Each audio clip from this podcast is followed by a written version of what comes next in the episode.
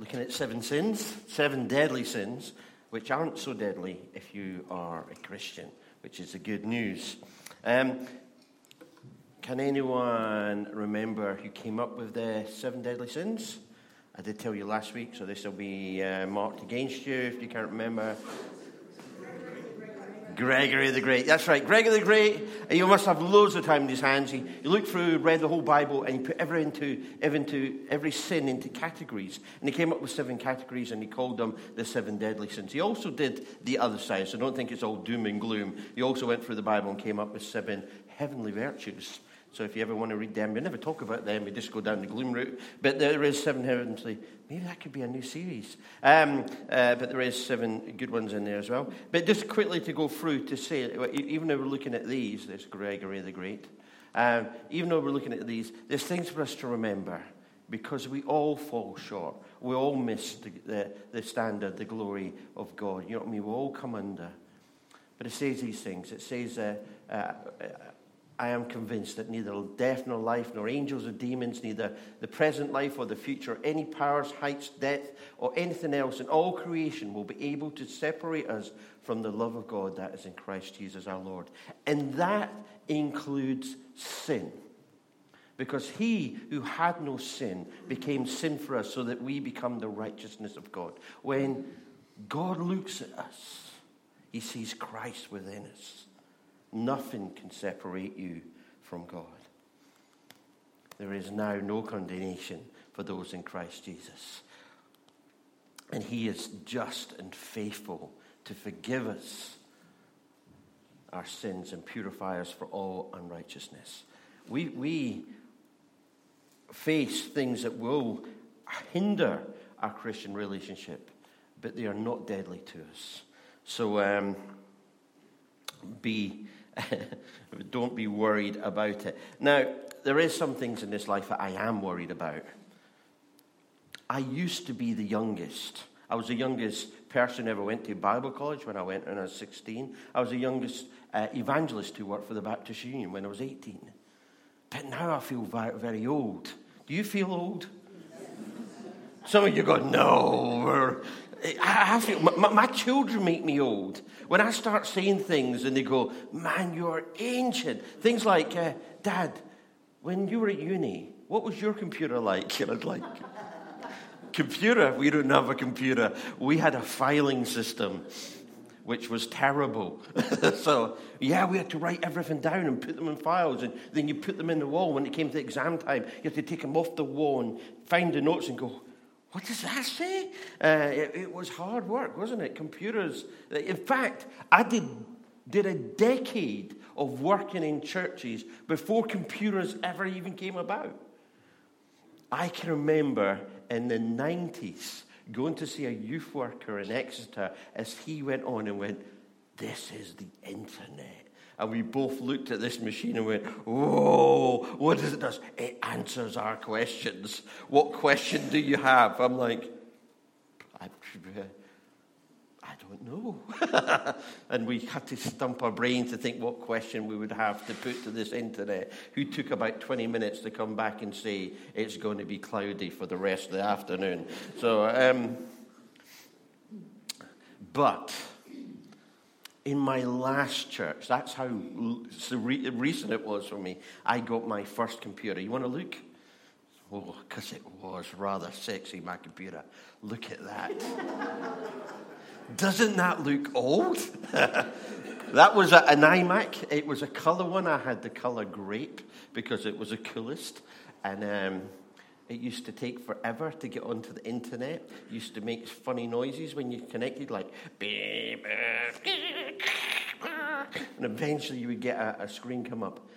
It was, um, well, it was the first step. Also, at this time in my life, something entered in that was worse than sin. It was called email. Because email only came into my life as you say, about 25 years ago when I got this one. 23 years to be precise, actually. So, uh, yeah, so computers. But nowadays, everything changed because in 2007, a man called Steve Jobs came up with this thing. Anyone got one of these? Not just a mobile phone, this is a smartphone for the dumb people in life. but it's, it's true, isn't it? We, we, invented the iPhone, and suddenly the computer became a computer in our pocket. We could look up anything. We could still do emails. We could do everything. Everything the computer does, this little thing in my hand does. And the world changed. And everything you want to can be found in your phone. And you may think it's a good thing, and in many ways it is, but in many other ways it's a, a dangerous thing. I mean, in life, there's lots of things that are cool but dangerous, and, and they can be less dangerous if they're used in the right environment. Um, for instance, fireworks. I love fireworks. Don't you like fireworks? Fireworks in a car doesn't work. Okay? Could you imagine driving down the motorway and uh, I don't know, some rocket flying around the car. It, it, it, would be crazy. So some things are dangerous as well as, as being cool, and, uh, and phones can be that. You see, even though we have access, and even though most teenagers have them now, they can view anything that they want. And when you think that they don't, they do. It says that 73% of teenagers have seen online pornography. 73%. That's nearly three quarters of them. Of those who have seen it, 54% of them saw it before the age of 13. This is the world we're now living in. The information that we have is destroying, in some ways, our, our culture. I don't know if you know, but anyone know what this figure is? Oh, we've got a maths geek in, haven't we? Any guessing what that is? It is, it's definitely wrong. Very wrong. This is what's so wrong. This is what's so horrible, tragic about this. 85 thousand women were raped last year. And that's not really the real figure. That's why there's a little arrow. Because they say that five out of six women don't report it.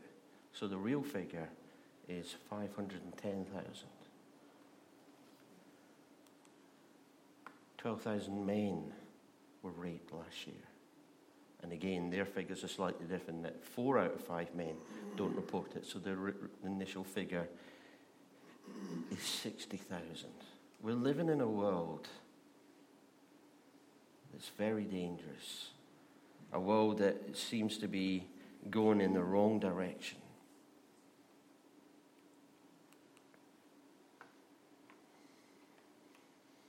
Thirty percent of all, con- of all content on the internet is porn. 30%.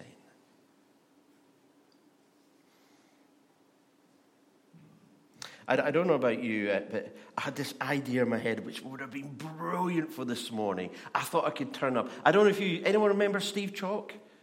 Oh, he was cool, wasn't he? In, in, in, in the late, no, in, no, in the late 80s, early 90s, he did this presentation that he took around the country. He had all these TV, TVs stacked on top of each other and did this pres- presentation. And, um, and, and how he started was he did this time warp thing and he took us back to 1968 where he played this tune, and, and we can all remember it. It was Mary Hopkins, you remember that? Those were the days, my friend. And we all clapped and sang along. And then he skipped forward to 1988, where he showed a video of Madonna.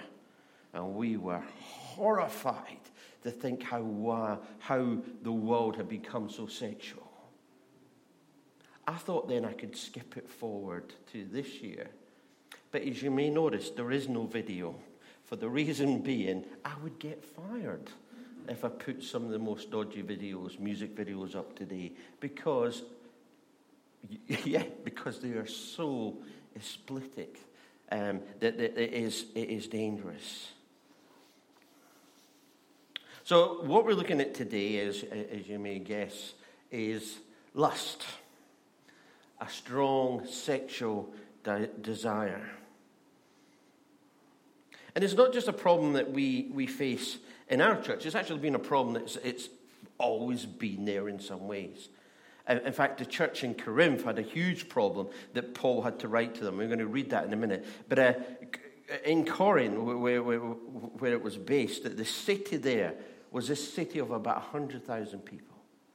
And in the city, there was a, a, a big temple that was dedicated to uh, Aphrodite. And, uh, and in that temple, there was a thousand prostitutes.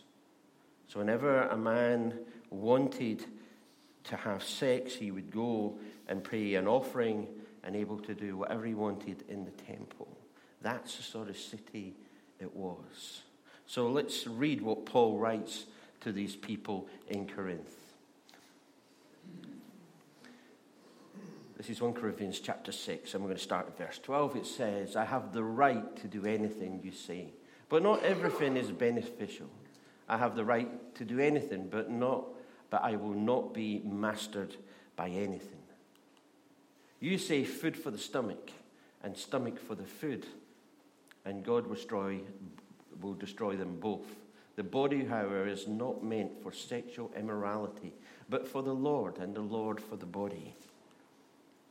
By his power, God raised the Lord from the dead, and he will raise us also. Do you not know that your bodies are members of Christ Himself? Shall I then take the members of Christ and unite them with a prostitute? Never. Do you not know that He that he who unites himself with a prostitute is one with her in body? For it is, it is said that the two have become one flesh. But whoever is united with the Lord is one with him in spirit. Flee from sexual immorality and all other sin a person commit, commits are outside the body, but whoever sins sexually sins against his own body. Do you not know that your bodies are temples of the Holy Spirit who is in you, whom you have received from God? You are not your own. You were bought with a price. Therefore, honor God with your bodies. So, what we've been given is got a design and function. And if we start to misuse it, actually, what we're doing is that we're destroying the temple of the Holy Spirit who lives within us. There's a, there's a, a, battle almost going on. And, and, the, and the battle for me, when it comes to lust, is that battle between two things. It's a battle between love and lust. Love gives, it gives where lust takes. Love gives where lust takes. Love's about pleasing someone else, where lust is about pleasing yourself. We're not called to be a people of lust. We're called to be a people of love because God is love. And we're told to be imitators of Him. Uh, my, one of my colleagues, one of my friends, went to, uh, went to Spring Harvest. You ever been there? Oh, it was, it was one of these great nights. Uh, we were watching this speaker, fantastic speaker, and um, this guy was really going for it and, and, and, and really had this word for, for ministers who were there. And he said, if, if God has spoken you tonight, then I want you to get up out your seats and come to the front. And, and he sat there, and his wife's nudging him, going, that, that surely was a word for you. And he's like, Yeah, you're right. And there's a lot going on. She goes, You need to get up and go to the front. He went, Yeah, but oh. And, and, and the more they were sort of arguing back and forth, the longer it took. Well, the, the speaker at the front had moved on by the time he got to, to that point. And eventually, when he decided, Yeah, I'm going to stand up, just as he stand up, and the minister said, If anyone's got a problem with lust, why don't you stand up and come to the front? And he said, He just literally stood, turned round, and looked at all his congregation who was there. and just waved and went to the front. But in reality, this is, is this an area where lots of people would struggle? It's an area you know, where I struggle in, in some ways, where it's an area where I've got to watch what I see and what I do. there's, there's been occasions where it's been difficult. I think one of the most difficult times for me ever was um, me and Rachel had my, my parents around. We were having a movie night. The kids had gone to bed. We sat down. We got a, we got a film, especially for my parents. You know what I mean? Sean Connery, you can't go wrong. And uh, we put it on and we sat there, and the opening scenes was for three minutes a sex scene on the TV with your parents sat there. And I was like, come on, Sean, get and chase some cars, do some. And these three minutes felt like three, and I was dying. And then I thought about it, going, I shouldn't even be watching this rubbish. And so I, I went up and I fast forwarded it. My dad was like, Oi, I was watching that. I went, It's not good for you, and it's certainly not good for me. God wants us to, to watch what we see. Because what we see sometimes can stick in your mind for a long time. I actually have trained myself. I came, became a little bit of a ninja. You don't believe me? Honestly, it's true. Remember, remember when we used to have video stores? You remember them? Oh, that seemed. Now we're old, aren't we? Yeah? Anyone not remember that? Good. we're all old together. Blockbusters was the most popular one. We were a member at that one. And we went to Blockbusters, and there was a new film out, and I couldn't find it. And so they always said, There's somewhere in the store is this film. And I, and I went up to the counter and I went, Look, I've looked. There's no video. And he went, There's definitely there. I went, Look, I've looked.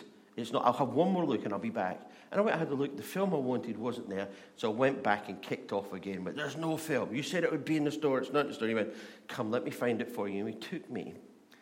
And there he pointed to the top row. And there was the film.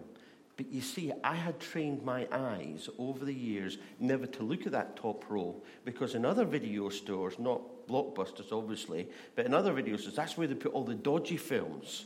So my eyes only went up to the second to the top shelf, and I refused to look at the top. See, ninja tactics. Did feel a bit of an idiot when you went to do that in Blockbusters because they didn't have any naughty films, apparently, but I didn't know that. Um, so, three things I want, want you to take from this. Okay, lust is something that, that can destroy us, it's, it's extremely addictive, it is easy to find stuff. So, three things to take from today watch what you see, guard your eyes. If you're tempted, then, then some ways guard your heart. Get yourself um, someone that you can be accountable to, someone you can talk it through with. Don't get addicted. And we can see some of the, well, that's not fair. I mean, the whole thing with Russell Brand is it's a bit hard to report, but you can see that that man struggled with this sort of area. I'm not sure what's going on. I don't want to really comment on it, but, uh, but watch you don't get addicted to this stuff. And live a life of love, not, not, not of lust. How we doing? I wanted to do two in one week. Is that okay? Can we move on? I want to talk about the other one because it's almost connected. Is um, oh, this one envy? Anyone struggle with this one? Mm. You're there and your mate turns up with a brand new car and you're like, you go, yeah, it's lovely, but why would you choose that colour? Says this in the Bible. I am not saying this because I am in need, or for I have learned to be content with whatever the circumstances. I know what it is to be in need, and I know what it is to have plenty. I have learned the secret of being content in, in any and every situation, whether fed or hungry, whether living in plenty or living in want. I, do the, I can do this through Him who gives me strength. Be content. Learn to be content, happy with what you got. Be pleased for others when God blesses them. be trusting in God. I want to I want to show you a video. Okay? And this is how we can behave when it comes to God. Hey guys, I got you each a gift. No way, Jesus. Why? Well, I just love you guys, so I wanted to get you something. So nice. Laura, you first. Oh, this is so exciting. Oh, will you look at this? A little eight ounce can of Coke? This is perfect for me. I looked everywhere to find a gift for you, and this just seemed to fit. I love it. Drew? Yeah. Your turn. All right. no way, Jesus. Seriously? Oh, yeah. 20 ounces of Coke? Yeah, baby. Woo! This is awesome. Oh, Jesus, thank you so much. You're welcome. Laura, we gotta go show Richard our gifts. Come on. Okay. Hey, Laura, is there a problem? No. I mean, well, yeah, kind of. You know, it's just that every time you give people gifts, you always give everyone else more than you give me. What do you mean? I mean, like, I open my gift and, oh, cute, eight ounces. And then Drew opens his gift and, hello, 20 ounces. Oh, I know what you mean. Well, that gift is for Drew. Well, that's what I want. Uh, go get it for me. Okay, if that's what you want. Yeah. I got a liter. Oh. I know it's one liter of God's sweet goodness. Jesus gave it to me. He did? Yes. Oh. Okay, you know what? You're going to meet somebody with a bigger bottle and you are going to be so mad. Laura, check it out. I got an upgrade. Coke 3.0. That is awesome. I know. Well, isn't that just great? Yeah. Hey, Jesus, you rock. Yeah. Thanks, what is Drew. wrong with you? Why are you holding back your best from me? I gave you my best. Don't you see what's happening here? You're letting everyone else's gifts steal your joy. No, Jesus, you are stealing my joy by giving everyone else more than you give me. Laura, I picked this gift out for you. That's what I wanted you to see. I don't care. Until you can look past this, all you're going to see is a can of Coke.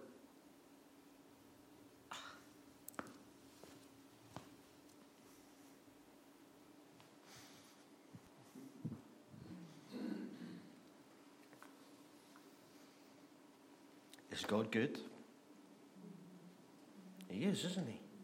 And he's good to us. And sometimes we forget that goodness when we compare ourselves with other people.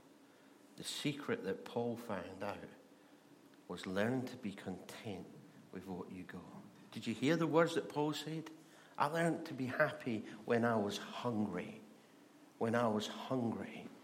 And if you take that passage and, and, look a bit deeper, you'll find there was a point where Paul told the churches what he had gone through. I was whipped three times, I was beaten with rods, I was thrown in prison, I was stoned, I was shipwrecked. And you never hear and go, and God was horrible to me. That's never on his lips. He was content with whatever came his way, good or bad, he learned that everything was from God was good. But what about you? If you compare yourselves to one another, you miss that blessing. You miss it. All you see, the, you, you'll feel like God is, is having to go at you. God just wants us to learn to trust Him. Will you trust Him? Even when there's nothing to eat, even when there's bills piling in? Are you content? So here's the exercise I want you to go away, with today. Can you say thank you every day for something that He's brought your way? Can you stop and say thank you, God, for this? We had a prayer this morning uh, before I left to come to church. You see, uh, we've had a little bit of a disaster happen in the Thompson household. Uh, our Luke's gone to university. He's gone back for a second year. Luke went back. He's got a house, beautiful house, sharing with five lads. But it's a little bit of distance from uni. But it's okay because he's taking his car. He's also got a job, which is great news for me, thinking I don't have to pay him as much. He's got a job and he, he just started yesterday, which is really cool. He's doing coaching with things. He also's got like this intern thing that he's doing with a school, teaching them fitness and, and things which will hopefully set him up for next year. So he's really pleased about that. But unfortunately, yesterday he played football and broke his ankle. So he can't drive. And so now he's having to figure out what is going to happen from here. So Rachel's gone down today. She's going to drag him to church. But also this morning, as you say, as we were praying about it, we say thank you. Even when we're not sure what's going on, even though it's difficult, we know that God is up to something and we want to be part of his plans. If that just means trusting him, then we're going to trust, even when it's difficult. What about you? Let us pray.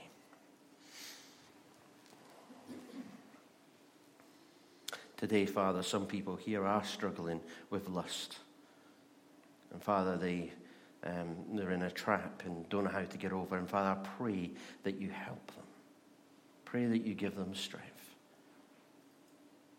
I pray that you protect their, their eyes and their heart. Give them wisdom, we pray. And Father, I pray that you help us. Help us to rejoice when you bless other people. And Father, we thank you for what we have. We thank you for every good gift that you put our way, both good and bad. And help us to trust in you no matter the circumstance. We will give thanks. So, this coming week, Father, keep that in our minds and in our heart, we pray. In your name, amen.